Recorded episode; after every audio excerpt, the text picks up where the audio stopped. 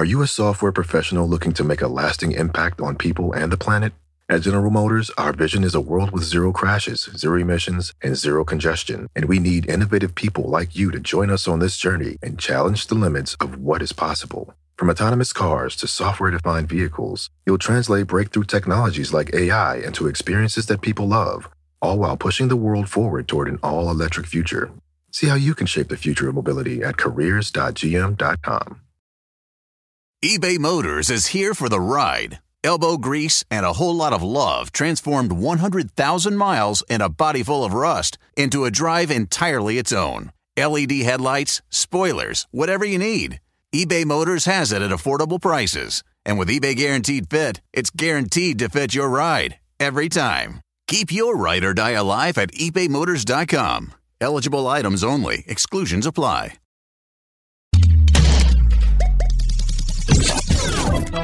Rum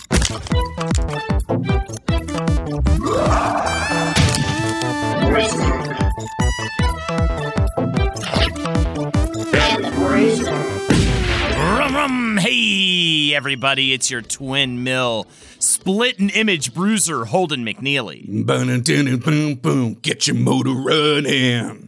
Head out on the highway, looking for adventure. And whatever comes our way. That's right, it's me, your big daddy bone shaker bruiser, Jake Young. And I'm ready to make these wheels scream. Hey, Big Daddy Bone Shaker, can we go eat acid and go to a cemetery in New Orleans? Are we talking about Easy Rider today? Is that why you just sang that song? I know. I, I'm going to spend untold hours uh, painstakingly customizing a Corvette so that a guy stuck in traffic can go, cool. Yes, I've been watching a lot of those. We're talking about Hot Wheels, by the way. I've been watching a lot of those videos of a nerd seeing a car on the street and then surprising someone with the Hot Wheel version of their car. Mm-hmm. Uh, and I'd be scared. I'd think I was immediately a part of a Saw movie. Yeah, yeah. If that had happened to me, and that I'd be that I'd be solving a series of riddles so that my wife doesn't get executed. Honestly, I it's it's such a fascinating subculture because it would have in that moment be more believable within your imagination that like there is a serial killer tracking you and sending you riddles rather than that walking amongst us every day are people with thousands and thousands of little metal cars in their collection that they keep track of somehow Yes. and know where the existence of Yes. each of them is. But the Hot Wheels brand, uh, Mattel's famous uh, Zamac metal vehicular models, are at once a uh, just a, a commodity. At the same time, they are a uh, statement of childhood kind of imagination as it relates to the car. You know, kind of this heightened version of what an eight year old thinks cars should be and also at the same time a faithful totem of car culture from across the decades with countless models made of like uh, real life cars uh, there's different qualities. There's uh, the treasure hunts. There's the supers. There's the special editions. There's video games uh, canadian cg animated television shows with incredibly convoluted lore. Uh, it's i did not think that there'd be so much to Hot Wheels, and yet at the same time, all I can think of when I think of Hot Wheels is just like seven years old on the floor of my childhood home, just zipping those things down the hallway and being amazed that this little thing can just almost magically just scream down the entire length of the hallway without slowing down. There was something different about a Hot Wheel that a micro machine couldn't do, Yeah. that like a dollar store car couldn't do. Like the Hot Wheels hit different. They had the speed, they had the style, and uh, slowly but surely, you ended up with like a hundred of them in a big bucket in your room. And I think it's it's it's it's there's a reason why it's stuck with us all this time. Yeah, I think that's it's the consistency you're talking about mixed with the wonderfully low cost. Uh, wonderfully low price to get into it. That really is the mixture. Like, mommy, mommy, I want one of the Hot Wheel toys, and it's like, oh, okay, actually, we can afford one of these. Whereas, you know, but your father will be working on Christmas Day, and he we will be eating mud water again tonight, just so you know, uh, because it, it- you know that that's what they could afford for for any any family pretty much in any situation. And yet, at the end of the day, they actually worked and they were really durable and lasted, you know? And I will say, since we're in the gush of it, bit more of a micro machines guy myself. I don't know what, I don't know why, but I do, uh, still always remember like setting up like a track and, and uh, maybe at a friend's house or maybe my own place and doing a loop de loop and it actually working and and being blown away by that because I feel like especially back then, who knows what it's like now, but you got kind of used to toys not actually working. Mm-hmm. You got pretty used to getting a toy that said it was going to do something really cool or looked really cool in a commercial. And you crossfire, I'm looking at you.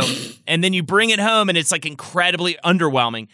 And Hot Wheels always delivered. And that was what was so great about them. And you got used to certain things like so you got or you got more uh, kind of tuned in as a kid to the toys that actually worked and the toys that kind of always led to a little bit of disappointment you know there was like it was like a 50-50 chance with teenage mutant ninja turtle toys right Oh, yeah, yeah. 50-50 chance it would either be like the most crappy whatever It's the blimp. that- You're thinking of the blimp. The blimp but sucked. the Nobody car that the shot blimp. the pizzas out was cool as hell and uh, blew me away at how well that thing worked. And you could take an eye out with those fucking pizzas. But It regardless, was there was always something weird where like if you if you did get a Matchbox car, it was always something like a station wagon or like a Toyota Mm-hmm. Corolla. Obviously they had sports cars as well, but like the Hot Wheels came in weird shapes like demon crocodiles and spaceships and nonsensical hot rods. yeah, the big pair of ladies' lips on the hood of them or something like that. And you were like, yeah, I'm horny for Hot Wheels. There was a hot tub.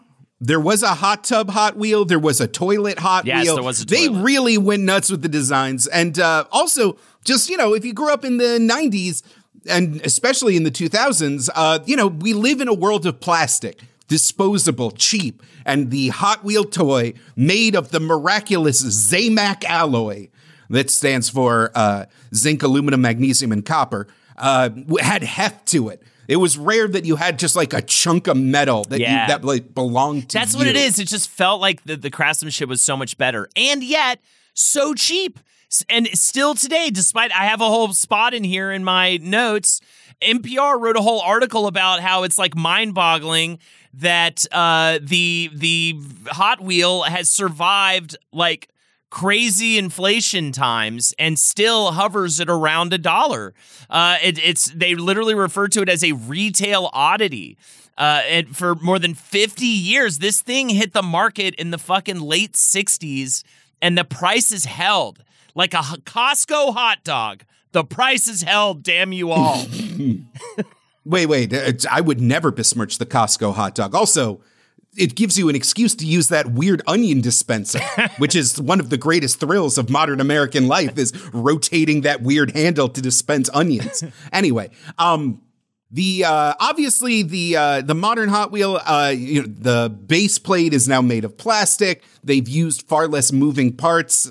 Uh, but then there's also collector's editions. They introduced the Treasure Hunt and Super Series, so that like you know, amongst the dollar cars is something that could be worth hundreds of dollars on the collector's market. So it's kind of created this community of people that are constantly apologies if you've ever worked at a Walmart or Target and have had to deal with some of the people that will hound you to the point of breaking into the back areas to open up crates before they can get on the pegs. But uh, fierce loyalty, you know, uh, if if uh, I hear about people with these collections with like tens of thousands, twenty thousand Hot Wheels, and if it's only a dollar a shot, it can build up over time. Uh, by the age of like 50 or 60, you could very well spend all this money. Um, but what I think is really interesting about uh, Hot Wheels is that what the brand represents. Mattel has launched uh, so many Hot Wheels brands over the years. I'm thinking of stuff like the Sky, uh, what do they call them? Oh, there was something, the Jet Streaks, the Crunchers, the motor powered attack pack tanks with firing cannons. It's like shorthand for this thing is uh, is going to be uh, mobile. It's going to be a vehicle, and it's going to be fun, and it's not going to be as tied to reality. There's something about a Hot Wheels that uh, is it, it exists in a land greater than what you what your your family's car can be. Uh, and of course, the iconic orange tracks, the play sets, the garages, the car washes, the carrying cases. Even if it's a dollar a pop for the cars themselves, once you've bought into that ecosystem, you can make a pretty penny. Because, like, what are you going to do? Buy a, a racetrack and a toy set for a brand that you don't already own three dozen cars of? Like, it's a brilliant little system. Yeah, absolutely. And definitely kids are going to be a lot less into replicas than they would be into, uh, you know, some cool future looking car, right? Mm-hmm. And so it really is, unless you're one of those nerdy car kids who walks around pointing out what every make and model of every car is as you walk down the street. And I'm I just want to say, if you're a parent to one of those children, I'm I I hear you and I feel you and I, am with you on this journey. And and we're gonna get through it together. Just muttering under their breath in the park, like, why can't you be into fucking dinosaurs, man? I raised you to be a dinosaur. I want to talk about a brontosaurus for two seconds, two milliseconds before talking about a Toyota Corolla uh, from 1987. Mummy, again. mummy, it's a 92 Acura Integra. That one has the sports suspension package. I don't care. so yes, Hot Wheels, the scale, the line of scale model cars invented by Elliott Handler via his company Mattel back in 1968 that is still popular to this very day. That's what we're talking about today. And I guess it's time to get into it. Let's get into the history of Hot Wheels. Now, the thing that you need to know is there's a companion episode to this one, and it is the Barbie episode. The Barbie episode also speaks towards the history of Mattel. It was actually preceded Hot Wheels. Uh, Ruth uh, and her Barbie made a huge splash uh, well before Hot Wheels hit the market. And if it wasn't for Barbie, we probably wouldn't have Hot Wheels that we know today because uh, that really paved the way for Elliot Handler, the husband of Ruth, to uh, create the, his his dream. The car. L in Mattel. Yes, the L in Mattel uh, is is and the Matt is uh, Harold Matson and classically, it was it was uh, Ruth, Elliott, and Harold all forming the company, but for somehow they just couldn't get Ruth's name into the name of the company. I don't know. It's Rheumatel sounds like a disease uh, gr- uh, an old person has. I, yes, or, or actually, i would say a pill. Yeah, yeah. You know, yeah. If your if your hips hurt when it's about to start raining, try Ruth Ruth Mattel. Ruth Mattel. Try Ruth Mattel. Uh, yeah. Uh, all right, here we go. Elliott Handler Grew up in Denver, Colorado. He met his future wife, Ruth, in 1929 when he was just 13 at a dance. Uh, so young lovers they were, young lovers they were, and they were definitely experimenting at a very young age. Jake, it was incredibly inappropriate. With uh, thermoplastics and resins, I assume. Absolutely. Uh, they they first uh, tried to use wooden condoms, but it gave both of them splinters, so they ended up having a couple kids instead, which classically led towards Ruth uh, deciding to go with the Barbie when she was on a trip with her daughter, who saw the doll in like Sweden or or some ship. We're not here to talk about Barbie. We're here to talk about Hot Wheels and Elliott Handler. This is Bild Lilli Erasure. I can't. We, it's not only a couple of months ago we did the episode. So Elliott went to the Art Center College of Design in Pasadena, California, to study industrial design. During these years, he designed light fixtures to get by, but eventually had success kinda with a fellow designer named Harold Matson. Together, they created a realistic looking miniature piano, and this got around 300,000 orders, which is great. But unfortunately, they fucked up on the pricing and the costs to create the thing, and actually ended up losing a dime on every piano that they made. Uh, but that's a lot. Three hundred thousand orders, he said. Yeah, I mean, if that's oh, if no. that's the case, then yeah, they they really uh, did themselves in on their first go about. But at least they saw the potential. They saw, hey, we could create something successful that is like toy like mm-hmm. uh, for for the house. So they uh, decided to form a company. And yes, that is Harold Matt Matson and Elliot uh, makes Mattel Creations. Their first products were actually picture frames, and uh, we did talk about this in the Barbie episode. But just to re- just to repeat it here, they were making picture frames, but the the picture frames would produce these scraps that they were trying to make use out of, and so they decided to create little dollhouse furniture items out of these scraps, and the dollhouse furniture items end up actually selling better than the picture frames. And so they start kind of getting into the world of you know, toys and stuff of that nature for mostly kids. Uh, at this time, Harold Matt Matson has some health issues and ends up walking away from the company. He uh, sells his share and stake in the company uh, to back to the handlers. So it is Elliot and Ruth now are the sole uh, head heads of Mattel. The company's first success came in the form of a ukulele they named the Uke-A-Doodle, and then the Magic 8 Ball came shortly after that. That was probably their first big success. And they also managed to find more and more sales happening when they made a partnership with uh, the Mickey Mouse Club TV show uh, and uh, was the first sponsor for that show. And this is, they're literally on the cutting edge of advertising toys to kids via television, which of course and dominates the 80s and whatnot with Transformers and G.I. Joe and all that good stuff. Barbie as well. Uh, speaking of Barbie, Ruth introduces Barbie to the world in 1959. This cements Mattel as a major force in the toy market and carries the company through most of the 60s. And that's where Hot Wheels comes in, or should I say, Matchbox Cars. Are you a software professional looking to make a lasting impact on people and the planet? At General Motors, our vision is a world with zero crashes, zero emissions, and zero congestion. And we need innovative people like you to join us on this journey and challenge the limits of what is possible. From autonomous cars to software defined vehicles, you'll translate breakthrough technologies like AI into experiences that people love, all while pushing the world forward toward an all electric future. See how you can shape the future of mobility at careers.gm.com eBay Motors is here for the ride. Elbow grease and a whole lot of love transformed 100,000 miles and a body full of rust into a drive entirely its own. LED headlights, spoilers, whatever you need.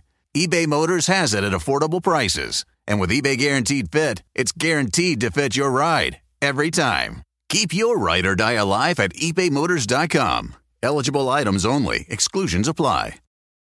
Where does the dream car fit into this? Because I know that was a part of the story as well. Now, the dream car is Elliot's first attempt, correct? Yes. Okay, give me the lowdown on the dream car, Jake. Uh, well, from what I understand, at some point in the 1950s, uh, I don't have it on me immediately. I want to say 1956.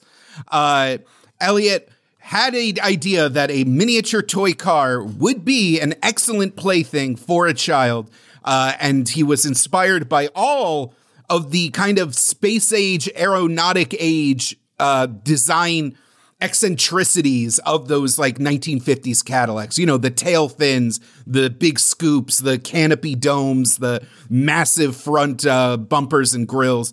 And unfortunately, after several revisions, he just could not get a toy that was cheap to produce as well as popular with kids. It kind of looks like it's something out of the Jetsons. It just did not capture a feeling of speed and dynamicism. Uh, it was much larger than a standard Hot Wheels car as well.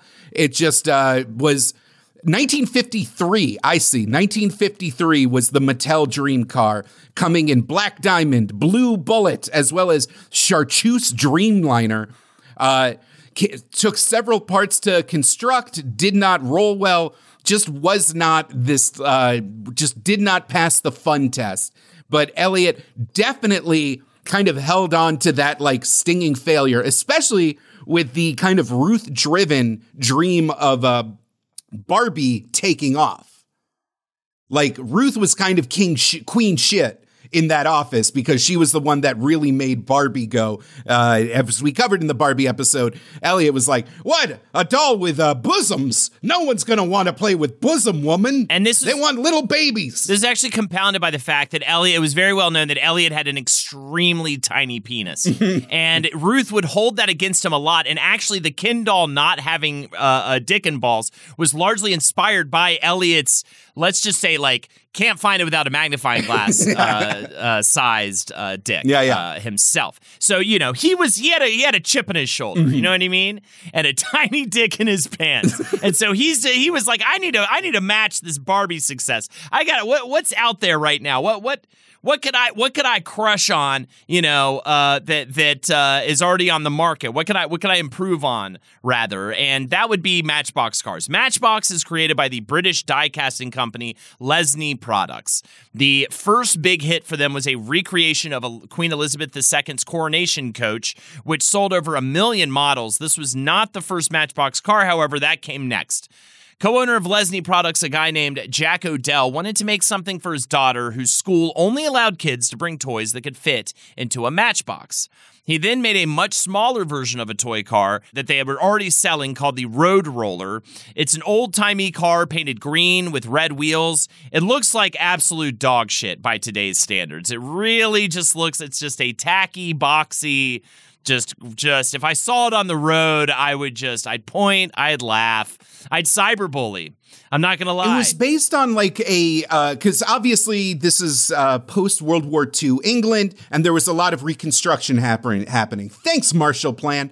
Uh, and so little kids were fascinated by all these big uh, diesel machinery that was all over the streets of London and across the countryside, kind of putting England back together. And so that was why they focused on these like uh, bulky construction vehicles. And uh, you know what what Matchbox really did right was that they kind of took the um, otherwise uh, kind of low value skill of die casting metal. That's when you take a low melting point metal such as zinc or lead. Uh, make it into a liquid and pour it into a mold. That's really what it is. Um, which kind of stands in contrast to what Mattel was doing with the space age future material of uh, plastics, but that doesn't matter. Um, and so Matchbox was really founded on a kind of uh, idea of just like capturing the world that children see around them, capturing these objects of fascination and condensing them into these tiny, easy to carry uh, uh, uh forms. And um, it should be said that the line was pretty much championed by one guy, uh, Jack O'Dell, who was a, one of uh, Lesney Products' like first employees, kind of a, uh, a savant in the uh, the the field of die casting, and it was him that like kind of made a lot of uh, uh, improvements to the die casting process that allowed for these relatively intricate models to be manufactured and sold in mass. Yes, totally. And again, it's his daughter who once needs to get these little uh, toy cars uh, to fit into a matchbox, and they they even sell them in Matchbox because of that whole story. Uh, that was their whole trademark and why it's called the Matchbox, obviously, uh, Matchbox cars. It was the Road Roller, along with the cement mixer and dump truck, that were the first of the Matchbox cars sold. And uh, the cars were a huge hit and more models were added to the line over the next 10 years. And they even got car companies involved like Ford and Volkswagen. Matchbox then becomes like Kleenex for toy cars, mm-hmm. kind of like how, how Hot Wheels are known today. They dominate the market. By 1968, they are featuring interiors, plastic windows, parts that open and close, and even steering for some, and uh, featured not just cars, but buses, tractors, motorcycles, and trailers. They're the, the bog standard.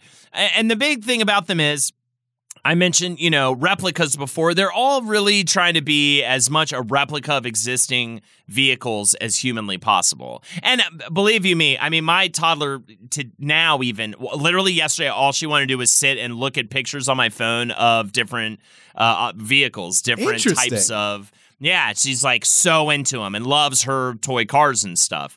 And uh, so that makes sense. It's like you know they do want to they do want toy versions of the things that exist, but Elliot notices that Matchbox cars are crushing it, but they're also just just these straight up replicas and not like adding the the fun and the the the zhuzh that could be added for a for a kid's toy to to really light kids up. According to the modern, uh, it's it's an interesting parallel with the Barbie doll. That uh, famously, the Barbie doll was based on the Bild Lilli doll that was given to their children, and uh, they watched as their daughter was obsessed with this fashion doll with an adult body.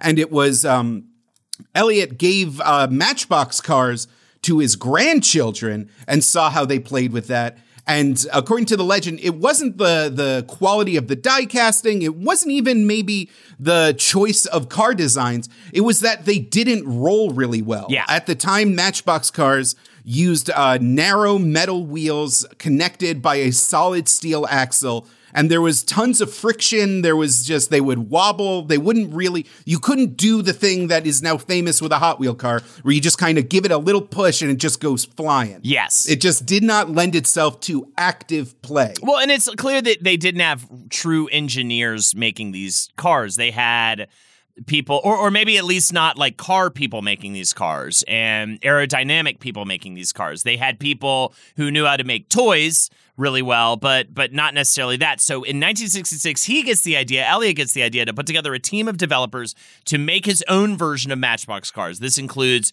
harry bentley bradley who designed cars for general motors and uh, jack ryan a whole ass rocket scientist that graduated from yale. Like he actually was a big part of the creation of the Hawk and Sparrow missiles. Like he's a real deal, made missiles uh, from scratch rocket scientist. And they wanted to replicate the popular muscle and race cars of the era, stuff like Ford Mustang and Chevy Camaro, stuff you're seeing in the movies, Steve McQueen and Bullitt things like that that like that was the all the rage with hollywood and everything at the time and so kids are now seeing this on their television screens and maybe from time to time out on the actual streets uh, but with, with, when the gearheads come out to drag race, and uh, this is especially so not just because of their popularity, but also due to their speed. Elliot was interested in cars that moved really, really fast. So to make this happen, they made the tires wide, they added a torsion bar suspension that helped with wheel bounce and shock absorbency. They made the axle from a mandolin string. Um, it's also been said uh, possibly violin string. Well, I've it's- seen it a couple ways. The version of it that I heard was uh, thanks to Mattel's previous uh, success with the Uke-A-Doodle. Uh-huh. They had long tried to master some form of toy stringed instrument, whether that was a toy violin, a toy guitar, or a to- or a toy mandolin. And the goal that they had was it's the it's the instrument you never have to tune. And so what they ended up having on hand, just literally in the warehouse, were thousands of yards worth of hardened steel wire.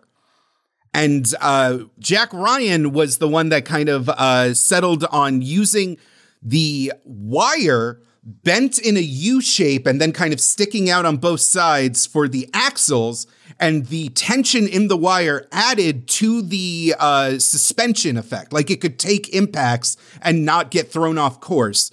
Uh, plus, the narrower uh, diameter of the wire compared to the solid steel axles that Matchbox was using had much less uh, friction because it was literally less contact with the uh, wheel. They also used a modern thermoplastic called Delrin, which is a very high performance uh, resin. I think it's. I, I, whatever. It's it's a high performance plastic, very hard, very low friction, and used that to connect the axle to the hard plastic wheels.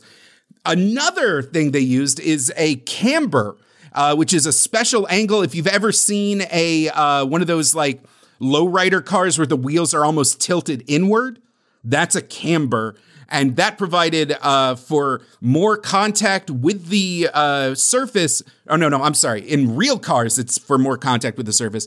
In the Hot Wheels, the special way that the wheels were angled gave it a camber that gave it less contact with the surface of that you're rolling it on, while the angle actually kept the wheels uh, moving forward without veering left or right. And all of these individual improvements created a car that rolled longer, rolled faster, and rolled easier than uh, the Matchbox cars they were competing with. So much so that it could reach to scale of 200 miles per hour. I mean, we are talking, Scale, scale miles per hour. but still way fucking faster than what was being offered at the time. Way, way, way fucking faster. it was also by uh, enlisting Handler I, or Bradley. Bradley, I'm sorry, Bradley. uh, as the official designer, he actually worked for like the major auto manufacturers and for cars like the custom Camaro, he had insider knowledge of what the 68 Camaro was going to look like ahead of the official release of the car so that the Hot Wheels car looked more like the Camaro that kids would see on the street than any other company. Uh, he also worked on custom cars as well. The famous Deora uh, Hot Wheels, part of the original Sweet 16 release, is uh, based on a customized. Is it a Chevy? Was it based on? Uh, it's based on a custom car that he personally designed. It's this amazing space age, kind of looks like a pickup truck, but like real flat and low. It's got the little plastic surfboards on it. And of course, Mattel was based in California where all this post war hot rod culture was happening. These were all guys like living large on the GI Bill, having fun with just disposable income and infinite new highways to just race and have fun with. So like it was this perfect melding of like American car culture, California car culture, modern toy manufacturing, as well as just, you know, a little bit of uh capitalist fuck you. Your idea is my idea. I made it better and cheaper. Go fuck yourself. And to finish it all off, they applied Mattel's Spectraflame metallic paint and put a red line around the wheels, which would become a trademark feature of the line of toy cars referred to as red lines. This metallic paint looked cool as hell. It was sparkly, it stood out, it was way, way flashier than anything else on the market when it came to toy cars. So, a fun thing I learned about the Spectraflame paint that uh, was a trademark of the Hot Wheels brand, it even said it on the cards is that it is not a metallic paint, rather a translucent lacquer that used the uh, metallic sheen of the low grade metal to give it that sparkle effect that uh, otherwise would be you'd have to do it with like more complex chemical formulations like in auto paint. So again, creating a more high quality product by smarter use of cheaper materials. So now we get to the name. And Mattel's official statement on this is that Elliott said this about uh, Hot Wheels designer Harry Bradley, who we've mentioned before, his El Camino that he had out in the parking lot at the offices. Uh, he went, uh, Elliott saw the car and said, Wow, those are some Hot Wheels. also, the El Camino that Bradley owned was a big inspiration for that first lineup of cars. Jake already mentioned it already the Sweet 16. The first Hot Wheel was the Custom Camaro, which made its debut in May of 1968. And there were 15 more models that came shortly after to fill out the Sweet 16. The Beatnik Bandit, Custom Barracuda, Custom Corvette, Custom Cougar, Custom Eldorado, Custom Firebird, Custom Fleetside, custom Mustang, custom T Bird, custom Volkswagen, Deora, Ford J Car, Hot Heap, Python, and the Silhouette. And by the way, the custom Cougar came with a neighbor boy that you could try to seduce. They also sold the plastic racetracks with the loop as well. And these cars were so fucking fast and cool at the time compared to the competitors that they ended up forcing the competition to completely change their approach to toy car design. Matchbox was fucked immediately with these cars out the gate. In their first year, they sell over 16 million products. But before that happens, Give us the skinny on the toy fair, Jake. Well, they had the designs, they had mastered all the engineering. Now they had to get this thing sold. And uh, the way you do that back in the 60s is you take your design to the New York Toy Fair, where all of the major buyers for all the major uh, retail chains come look at your wares and make their orders pretty much either right on the spot or in little backroom meetings. Um, and Handler was so uh, kind of confident in the Hot Wheels design that he brought in the uh, retail buyer for Kmart stores, which, if you don't remember, little ones, was a very important store before uh, the blue light went out forever. Damn, Kmart! I didn't even realize Kmart was that over. I, I, I didn't think does it, it, still exist? I don't. I they went the way of the Circuit City. I guess Target is king. So uh, okay, sense. no, Kmart still exists. They still exist. God help them. God, it was the only affordable place to buy big boy clothing in New York City when I lived there. Anyway, they showed the buyer the uh, the tracks, saw the Hot Wheel do the loop de loop, and even had a Matchbox car to just kind of show it feebly stop halfway across a, across a table. The Kmart buyer on the spot bought hundreds and thousands of units, no, millions of units they had a certified hit on their hands. Another innovation that came along was the fact that while Matchbox cars came in opaque cardboard boxes, that meant that children didn't know even what color they were getting until they actually opened the box.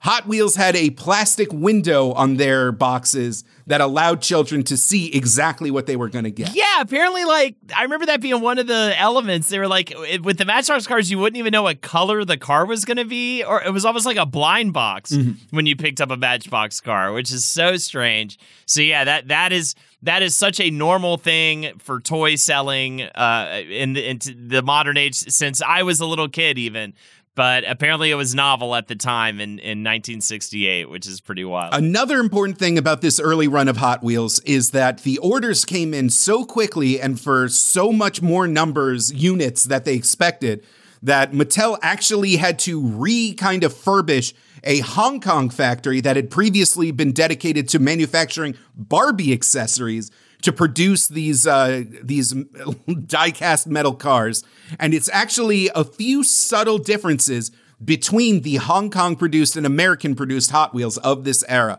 Things like the color of the glass on the plastic windows. In Hong Kong, it's blue. In America, it's clear. Things like the molding, the, the hood scoops, the trunk, the spoilers, the paint jobs are ever so subtly different. And if you get really, really into Hot Wheels collecting, these subtle differences can mean the difference between something that, like, is going to be worth a couple like 50 bucks or something worth 500 bucks. The collectors are really specific about these minute differences. There's even, uh, again, people didn't realize that there would even be toy collectors in this era. So there's all sorts of like small production runs, unique colors, uh, prototype runs that weren't even able to make it out the factory. Uh, the the Black Lotus, I'd say, the uh, the I, obviously every collector has their own kind of um, different holy grail. I even went to the Hot Wheels subreddit and I was like, what's like the big guy? What's like the real the real The deal? big guy is so underwhelming looking. What? Like you would you would think it would be this very cool like Corvette or something like that. But instead, it is just this pink van with a surfboard coming out the back the of it. Pink the- beach bomb rear loading VW bus. Are you kidding me? That's very important. important it may be, but uh, badass it is not. It is uh, just definitely a the kind of uh, car you would take your surfboard to the beach back in the late 60s. It is a, uh, like I said, hot pink. And it was really just because it was a temporary prototype. If you've seen the beach bomber out in the wild, or uh, most, you know, in general, it, it, the surfboard loads into the side. Mm-hmm not uh, into the back. Uh, as they realized it was all a center of gravity thing, they had to make some alterations. I think they also had to enlarge the uh, sunroof as well in order to keep the balancing uh, correct. So if you have one of these, you it's I believe there's only two out there. Uh, they th- these are prototypes that never got out of the gate, and so it goes for 175 thousand dollars according to a 2019 article in Car and Driver. And uh, yeah, it's you know oh I have a tw- I have a 2022 article that says it's now worth two hundred fifty thousand dollars. Wow! I mean, there's only two. Are you a software professional looking to make a lasting impact on people and the planet? At General Motors, our vision is a world with zero crashes, zero emissions, and zero congestion. And we need innovative people like you to join us on this journey and challenge the limits of what is possible. From autonomous cars to software defined vehicles, you'll translate breakthrough technologies like AI into experiences that people love, all while pushing the world forward toward an all electric future. See how you can shape the future of mobility at careers.gm.com. eBay Motors is here for the ride. Elbow grease and a whole lot of love transformed 100,000 miles and a body full of rust into a drive entirely its own. LED headlights, spoilers, whatever you need eBay Motors has it at affordable prices. And with eBay Guaranteed Fit, it's guaranteed to fit your ride every time. Keep your ride or die alive at ebaymotors.com. Eligible items only, exclusions apply. The two just after that, by the way, are the unless things have changed since the article in Car and Driver. Uh, the two just after that are the 1968 models, the Overchrome Mustang and the Overchrome Camaro, which were used for advertising purposes and therefore are extremely rare, never actually sold in stores. Um, and most all sought after collector's items, uh, the biggest one at least, are from around 1968 to 1972. They're pretty much all, I think the latest I saw in like the whole list was uh, from 1975. Mm-hmm. So nothing. I mean, think about that. How many actual billions of?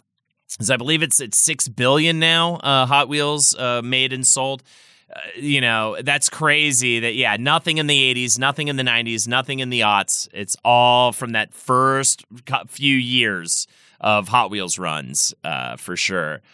And uh, yeah, they, they you, speaking of the collector thing, you are correct uh, with the fact that this was not really something anyone did up until around the late 80s, early 90s, because it's not until the end of the 80s they add collector numbers to every car as they became a part of that market. Uh, they weren't even doing that before. So it feels chaotic to be a Hot Wheel collector. It does. There's just so many of them. They make so many. I believe they they produce like 250 a year uh, new Hot Wheels. I mean, it is just such a relentless thing to collect, even though they're cheap. Mm-hmm. So at least there's that for the most part. I mean, obviously not the top dogs. I've but- seen the entire diecast miniature world is its own like we I tried. I you know, we only have so many days to prepare for these episodes.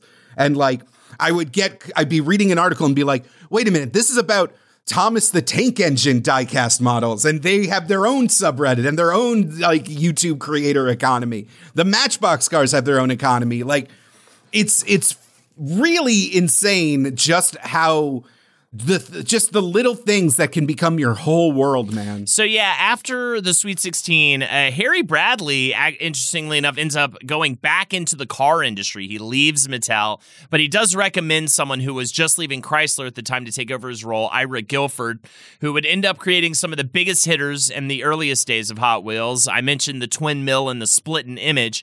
If you want to go look those up, if you're listening at home, they're wild looking Hot Wheel creations, which is a lot of fun. They, they really focused early on on concept cars, stuff that could could barely exist uh, except for in theory and so those really stuck out and were big, big hitters, real popular early on in the 70s. Also in the 70s, Ira is joined by two designers from Ford named Larry Wood and Howard Rees.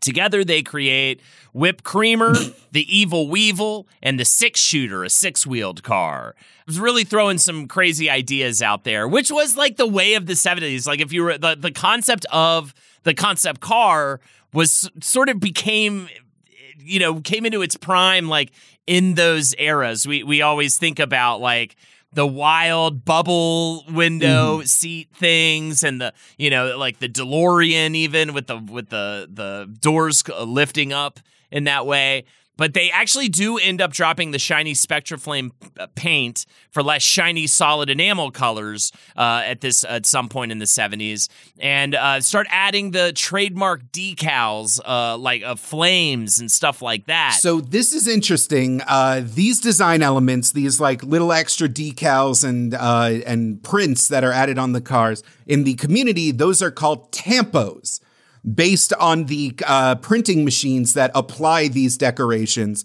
Um, the more colors per graphic means more production cost. Uh, you can like people will track how much Mattel is willing to spend on the quality of the cars by the quality of the tampo. Uh, special edition cars will have extra tampo, and if you've ever seen, I, my only point of reference for this is like industrial machine ASMR, where like there's a big uh, jiggly rubber boob covered in ink and it like prints designs on tableware. Holden, do you have any? Do I sound like a crazy person talking about? Yes. Okay. Well, the tampo printing thing is basically a uh, highly flexible uh, shaped stamp that uh, has ink applied to it and it is pressed into the car uh, body, not the chassis. The chassis is usually just the raw uh, alloy bottom. Also, I got I will say I also got a little distracted because I found the Tesla Cybertruck in Hot Wheel form, and I'm trying to figure out if it's real. I mean, why not?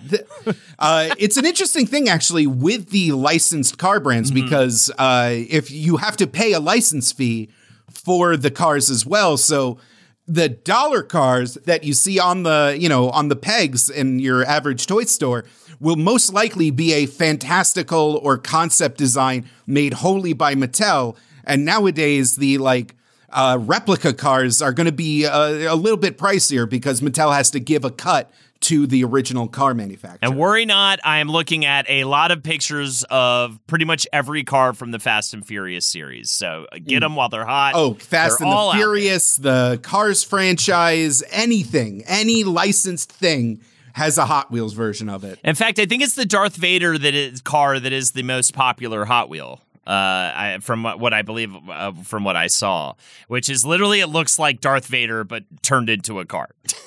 mm-hmm. So, enjoy that. Uh, but yeah, um, in the 80s, they managed to make the cars go faster. They added some other tricks as well. They came out with the thermal color change paint, which uh, I think was probably my favorite. Literally my Hot favorite. Wheels. Just dunking, burning my hands on the hot water just to see a green car turn yellow. Oh, and by the way, I don't think I mentioned this. In 1977, they phased out the red line wheel. So it's a really good way to very quickly tell if something is at least old, possibly a collector's item. If it has a red line on the wheel, then you're at least looking at something that was made in the 70s or before. And so you Or a, a reissue made in the 2000s and you're wasting money. Whatever, it's fine. What either way, either way, it is what it is. But yeah, the thermal color change if you don't know, if you put it in hot water or cold water, it will change color completely. It was like magic. I loved it and uh, it was probably my favorite thing about Hot Wheels back in the day. It was very very cool. Uh, they also would give some models. I don't remember this by the way. I, I I don't think I had any of these. They gave some models crash panels, so you could rotate the panel around, and it would make it look like the car was all dinged up, like it got into an accident. So you could like flip a like the trunk around or something like that. When the famous supercharger those rotating foam wheels that allowed the cars to zip along the tracks without any internal power source. Another great uh, piece of Hot Wheels technology. There's one really humanistic story that I uh, found out about through the Hot Wheels subreddit, and it involves a specific design from 1989 in which it is a Porsche 944 Turbo. Uh, comes in cherry red, and there was this auspicious uh, stethoscope molded into the plastic interior. And for years, people thought that it was just kind of a like joke about how doctors are assholes that buy Porsches. but it turns out it was a detail actually put into the vehicle by one of the most prolific uh, designers of the 1980s, uh, a man by the name of uh, Ryu Asada who actually was going through cancer treatments at the time and put it in as an homage to his oncologist. Uh, Ryu later died, unfortunately, from that disease, but uh, it really made him one of the most beloved figures within the community. And Hot Wheels, the Hot Wheels community, genuinely appreciates the uh, Hot Wheels designers over the years. Mm-hmm. They will mm-hmm. interview them, they will keep track of them, they'll have their favorite designers.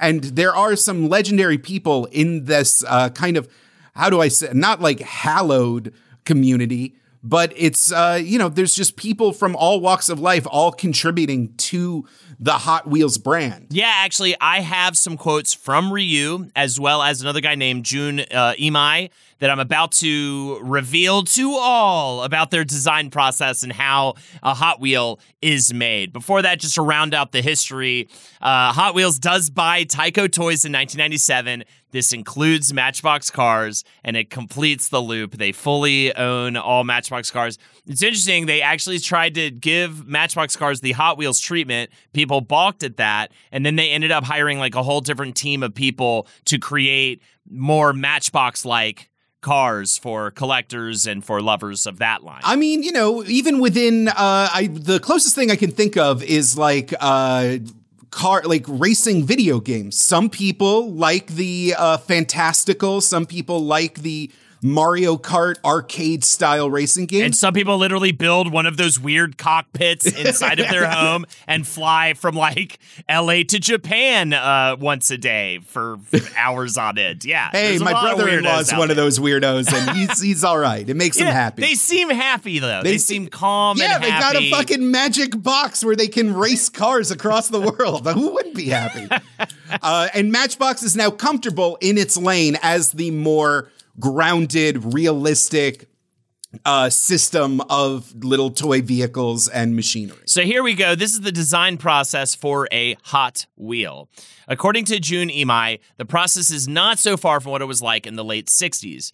Imai, by the way, was the senior manager of the Hot Wheels diecast design team until to- 2018. Imai said, well, actually, there's no difference between how they begin life then and now because Hot Wheels designs always start with a sketch. That's how they started back in 1968, and that's how we still do it today. The process following the designer's initial vision, however, has changed a little bit, of course. We have a full design team, and they're comprised of mostly automotive designers. If it's a licensed vehicle, we're doing, for example, a lot of times we'll take that car and modify it in some way that's going to have its own designer's vision attached to it or it can be an entirely original design, a Hot Wheels original, as we call them, like the Twin Mill, which was designed in 1969, or a newer model, which might be a car that's inspired by a toilet, uh, a toaster. You know, there's a lot of creative ways that we can explore vehicle design, and each has its own process attached. A team for a line of Hot Wheels generally consists of around 16 people, half of whom are graphic designers, the other half are automotive designers. And uh, Jun says one of the things we always do, even if it's a non automotive idea like a toilet, as mentioned above, we still want to incorporate car design and car culture into it. So it's still got that old hot rod look. We still want that automotive look, but with that fun factor tied into it as well. And the fun of this car is that it's a fucking toilet. Yeah, but now it's, it's- a toilet with some chrome plated uh, piston heads just jutting out of the, the, the hood. But don't actually piss on the car, little Jimmy. you won't be able to eat food for a week. Uh, the the specific process is that they start with a sketch. The modelers make a 3D rendering of it in a computer. This gets sent to the model shop where they make a 3D model print to check all the functions. For the digital modeling, they use a sculpting software called Freeform, as well as an automotive design software called Autodesk Alias. Jun Imai said, once that's done, we send it off to our partners in Asia. They'll further develop it. They'll incorporate wall thicknesses, performance standards. They basically turn the car into four parts because all Hot Wheels cars are four parts. We have the body, the windows, the chassis, and the interior. They'll make sure it all comes together, that all the pieces fit. After that, there's an approval back and forth, and then it gets signed off for production. They have a bunch of different tracks all over the office, by the way, to test out the prototypes. And this whole process takes about nine or 10 months per vehicle, but they're, of course, working on many vehicles at once. And every every one of them is in different stages of this process. Jun said, I mean, the sheer volume, this is crazy. This Each year we do about 1,200 to 1,400 different vehicle releases. And in terms of design, there are about 150 to 200 brand new cars every year. Each one takes about nine to 10 months to complete. Our designers have several cars going at the same time, obviously, whether it's on the graphics team, uh, where they may be designing 10, 20, 30, 40 different graphics at once, or the vehicle designers who may be working on five to six at a time. I treat my employees like dogs. I treat them like the scum of the earth, like they are. Holden, I feel like you're editorializing a little. You're a bad little boy. You're a bad little boy, team of graphic designers. And ooh, I'm going to make you hurt. I'm going to make you feel my hurt because I'm Jun Imai, Oh the God. master villain of Hot Wheels. Uh, August, by the way, is the busiest time of the year. Uh, that is when they select all the cars for next year's lineup. Uh, and uh, yeah, it's pretty wild. They they used to have um, they used to that this process used to be actually a lot longer, but now they can 3D print everything uh, in, inside of their their own offices. And so all these prototypes, they're able to just fucking shoot the shoot the computer to the 3D printer, put it all together, and check out these prototypes just like right right there, right then. I think it only takes like a few day, days as opposed to what it used to take, which is like a month. Lead project designer for the Hot Wheels Basics line, um, at least at one point, Ryu Asada, who uh, Jake mentioned earlier. He talks about what a good designer for Hot Wheels needs and their skill set in case you're ever interested in getting a job there, dear listener. He said a knowledge of cars, definitely, and also understanding the trends, not just historical cars, but it's pretty important to see what's ahead. We need the skill to envision the brand for the future, as well as Photoshop and drawing skills. If you know 3D software, that's getting to be a standard, so you have to build, uh, so you have to build the cars quickly on the computer. Uh, Asada also said, aside from technical knowledge, though, you have to have your own style and be unique because that's what we're looking for. There are thousands of good sketchers uh, and car designers out there, but you have to stand out by being different and distinctive. And if you do remember the original live action Teenage Mutant Ninja Turtles movie, um, all that footage of the Foot Clan, like skateboarding and like playing arcade games and smoking cigarettes and stuff, that's exactly what the offices are like. I've seen videos. da- I don't- There, yeah, I don't everyone's think- wearing like leather so. jackets. They're all like I'm kids. really doubtful. I feel like you are just uh just desperate to make these tiny car men be cool badass. No, no, no. It's they have a policy. Cocaine is totally allowed in office as long as you have accompanying fentanyl strips. Back to you, Jake. God damn it. um, so I want to take a moment to talk about the greater universe of Hot Wheels media because uh, Mattel has consistently tried to make the Hot Wheels into an, intellectual property brand over the years. Uh, sometimes just to like uh, have less of a reliance on established car brands, sometimes to cash in on an existing thing, or sometimes other uh, entertainment companies want a recognizable brand in order to uh, piggyback off of name recognition. Some of the ones that I feel like uh, people will touch on.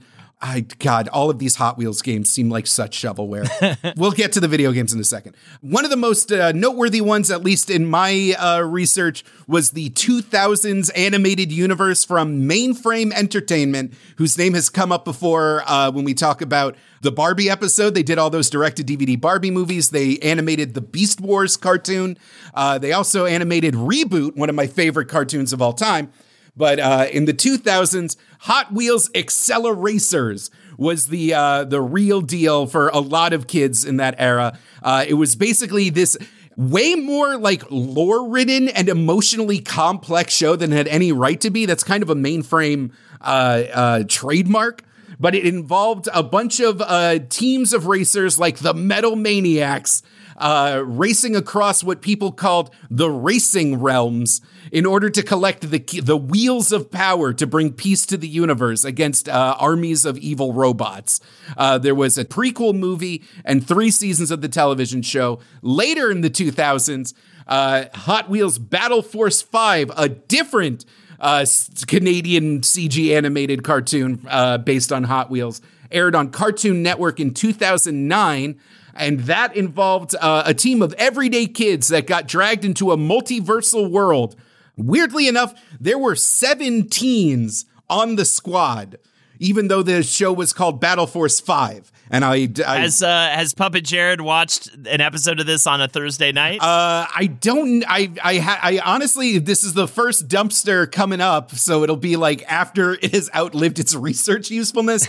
I just saw a couple of clips on YouTube, and uh, one uh, very very passionate nerd essayist on YouTube trying to explain why this show kicked ass. One guy. There was also a Hot Wheels cartoon in the 70s that was sold via VHS and aired on ABC that was basically a redubbed French cartoon about a team of cool racing adventurers.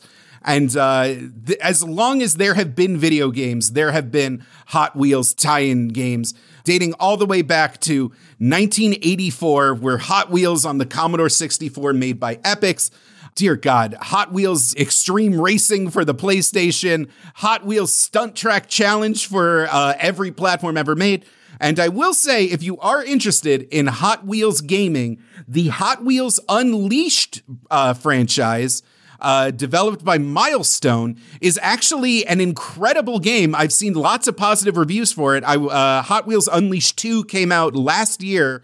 Oh no, I'm sorry. Hot Wheels Unleashed 2 Turbocharged came out this year and it involves like kind of a Mario Kart style arcade racer using real Hot Wheels designs across uh, miniaturized like real world tracks. So like you're racing across skyscraper sized dining room tables Cool. and all this stuff.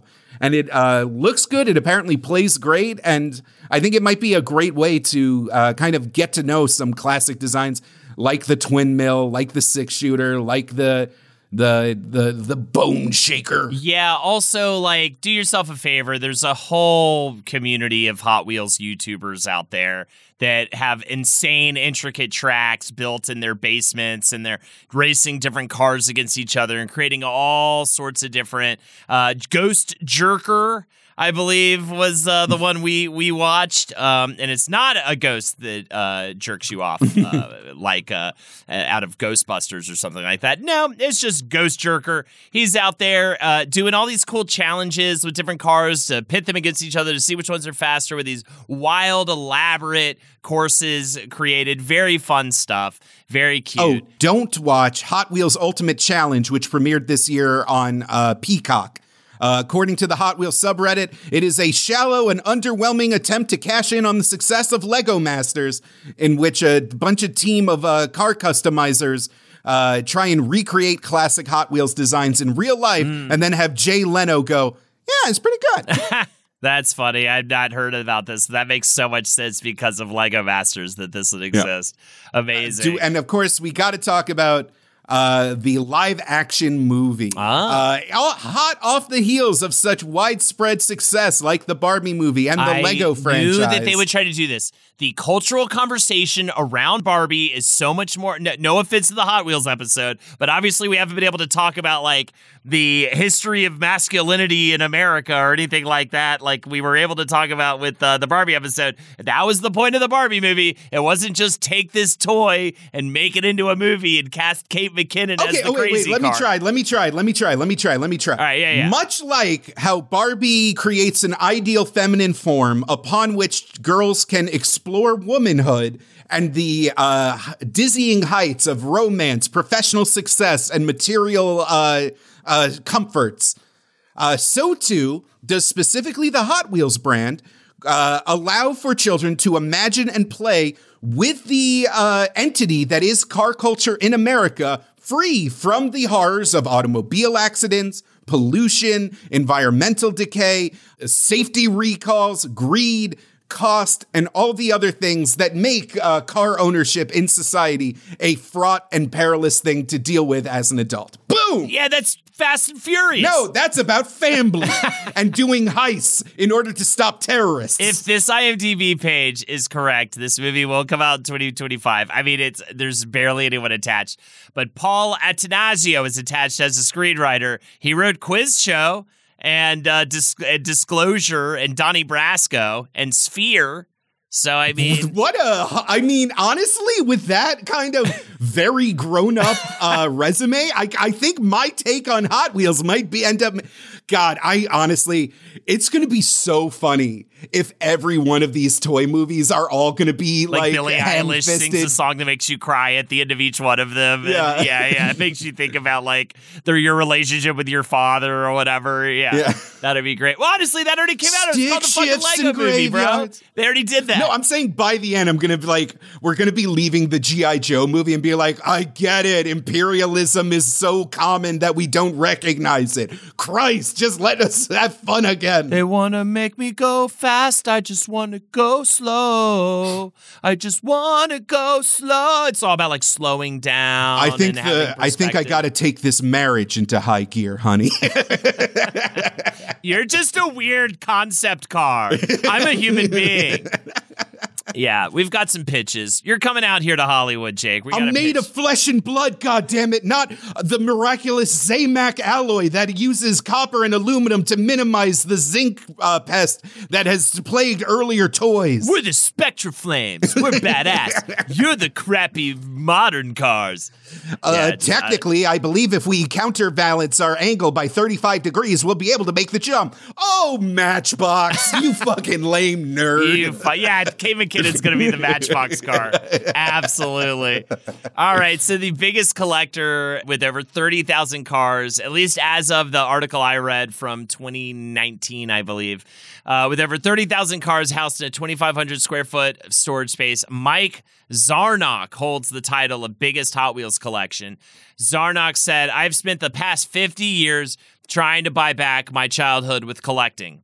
Which is the saddest thing I've ever read in my life. No, no, you know what? At least he knows it. At least uh, sometimes you visit these collectors and they seem just like compl- in a cloud of like, yeah, my wife left me because I replaced the baby's crib with more uh, GI Joes. Right. But I'm still, I'm still living it up. Zarnock goes on to say, It brings me back to a point in time where I don't have to be a grown up. I don't have to be in charge, be responsible. Back to a time where all I had to do was make my bed and I would get my allowance and go buy more Hot Wheels cars and maybe some weed. And then I'd smoke that weed. Stop editorializing. Holden, we, we can just do the history of drugs next week, all right? You just want to talk about just cool drugs, and the Drugs and cool people who do that's drugs. he did say that he he enjoys like it, it, what brings him back to being a kid especially is like playing with them with like his granddaughter which is very cute uh, he first got into the guinness book world records in 2003 with 3128 cars Baby he shit. now has over 30,000. Yeah. Yeah, that's baby shit. Zarnock said, it meant everything. I have this monster certificate on my wall that says I have the largest Hot Wheels collection in the world. It's an amazing feeling. You know what else is amazing? Black tar heroin. Ooh, mama, give me another hit. Fucking Hot Wheels cars are his black tar heroin. That's Yeah. what you don't get, Holden. Yeah, the uh, uh, there is, by the way, a very heated collector rivalry online. Uh, it's like essentially the Bloods and Crips of Hot Wheels. You've got the Blue Real Riders Club and the Red Line Club, and apparently uh, they don't agree on wheel selection or some shit. I don't know what the fuck's going on, but they're assholes and they The hate each other. Your camper's all fucked, bro. And the final fact I have to reveal to all of you is uh, in regards to the longest Hot Wheels track. In 2020, the Guinness World Record was set for the longest Hot Wheels track. This, of course, this makes so much sense. This was done during the COVID 19 lockdown. This was in Australia. The track runs for 2,364 feet. The car that ran the full thing, it took an entire five minutes to get to the end. There was no external power used. And uh, uh, it's all on YouTube. That's impressive. Yeah, it's pretty wild. It's like an outdoor track, obviously. Uh, some more records are the Loop the Loops. There's um, uh, the record is set in 2022 for most Loop the Loops at 14, and the largest loop, uh, which uh, got to 12 feet as of 2021. So these are new records, by the way. I'm saying recent years here. So there's constantly being broken and uh, and uh, tested. Hot Wheels, like Lego, is an object that like everybody understands the mechanics of. Everybody understands how much it weighs, how fast it'll go. Like it's something that we can all kind of wrap our heads around, and so it definitely lends itself to like internet stunts, world record attempts. There's like you can do a lot of things if you like. I could building the world's biggest Hot Wheels car and uh, do one of those like I, I, you know, now I have content brain. Now I'm just thinking with content brain. Forget I said anything. Well, Jake, do you have anything else you want to talk about with uh, Hot Wheels before we do the wrap up? I guess it's just uh, the little toy that could, kind of a sleeper that's always been with us, never went out of production. It's this like shorthand for fun with cars and has taken on many forms over the years while still being just like this little chunk of metal that you get off the pegs at Walmart for a buck. And there's something really nice about that. There's something kind of uh, comforting about that. Absolutely. I've got a final quote here from James Taylor. I've seen fire and I've seen rain. I've seen sunny days that I thought would never end. I've seen lonely times when I could not find a friend, but I always thought that I'd see you again. I think that about sums it up, Jake. Sweet dreams and driving machines rolling safely on the ground. All right. Holden, this was a this was an interesting topic. I didn't I didn't think we could pull it off, but I'm glad you got us through it. Hell yeah, man! Go out there, get yourself a custom Eldorado, uh, and and think of me next time you do. I'm definitely going to be eyeing the Hot Wheels uh, at the toy store next time I'm out there. And Winnie really loves her toy cars. I mean, it, it never ends. There's something about even to a two year old, even I think even when she was one, she was fascinated by cars, buses, airplanes.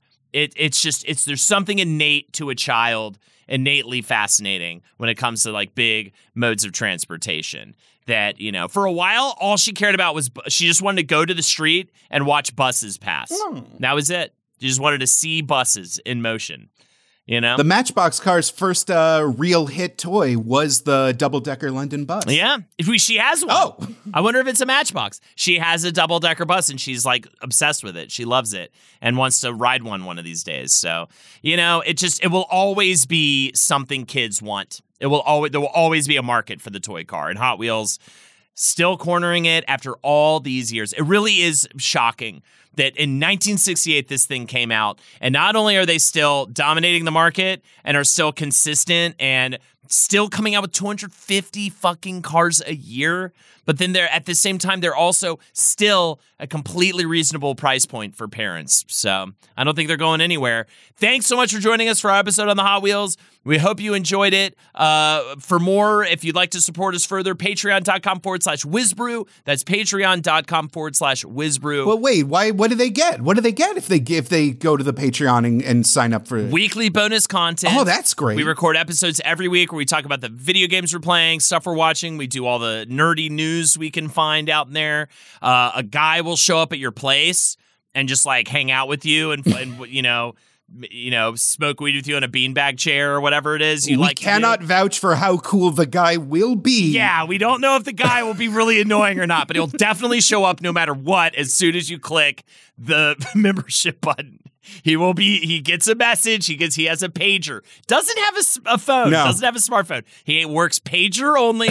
he gets a special message and, and, and comes to your house. Uh, at the fifteen dollar layer, you can join us every Sunday. This this time around, we watched a really great episode from this Hulu show, uh, "How Toys Rule America" or something like that, about the history of Hot Wheels. A lot of Hot Wheels commercials, which are a lot of fun always to see those trips down memory lane, those old school commercials, and. um yeah, I think that's about it. Twitch.tv forward slash Holdenators Ho. Check me out. I stream usually about four days a week over on there. Twitch.tv forward slash Holdenators Ho. More importantly, actually, fuck my stream. Let's talk about Jake's stream. Twitch.tv forward slash Puppet Jared. Oh that's my a way God. cooler place to hang. I mean, I, all I do is the flagship stream over there, the Cartoon Dumpster. It is a weekly deep dive into some of the weirdest, most uh, mind-bogglingly uh, confounding animated atrocities of the 80s, 90s, and 2000s. Some recent favorites have been uh, the old Ozzy and Drix show from the ear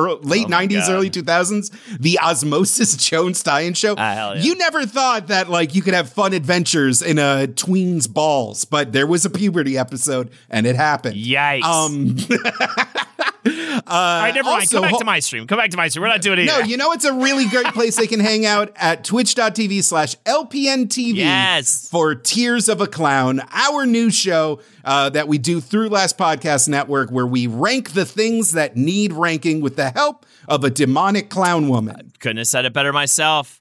Tears of a Clown on Wednesday, LPN TV on Twitch.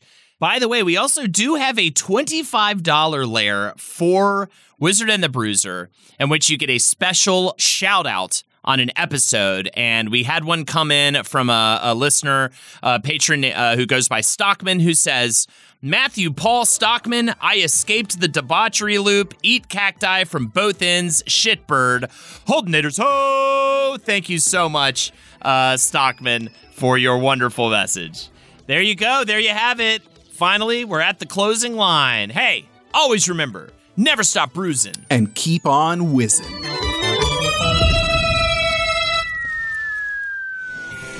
This show is made possible by listeners like you. Thanks to our ad sponsors, you can support our shows by supporting them. For more shows like the one you just listened to, go to lastpodcastnetwork.com.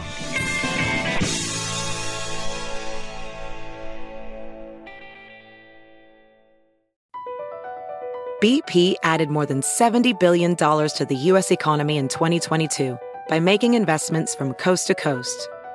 Investments like building charging hubs for fleets of electric buses in California and starting up new infrastructure in the Gulf of Mexico. It's and, not or. See what doing both means for energy nationwide at bp.com slash investing in America. Are you a software professional looking to make a lasting impact on people and the planet? At General Motors, our vision is a world with zero crashes, zero emissions, and zero congestion. And we need innovative people like you to join us on this journey and challenge the limits of what is possible. From autonomous cars to software defined vehicles, you'll translate breakthrough technologies like AI into experiences that people love, all while pushing the world forward toward an all electric future. See how you can shape the future of mobility at careers.gm.com.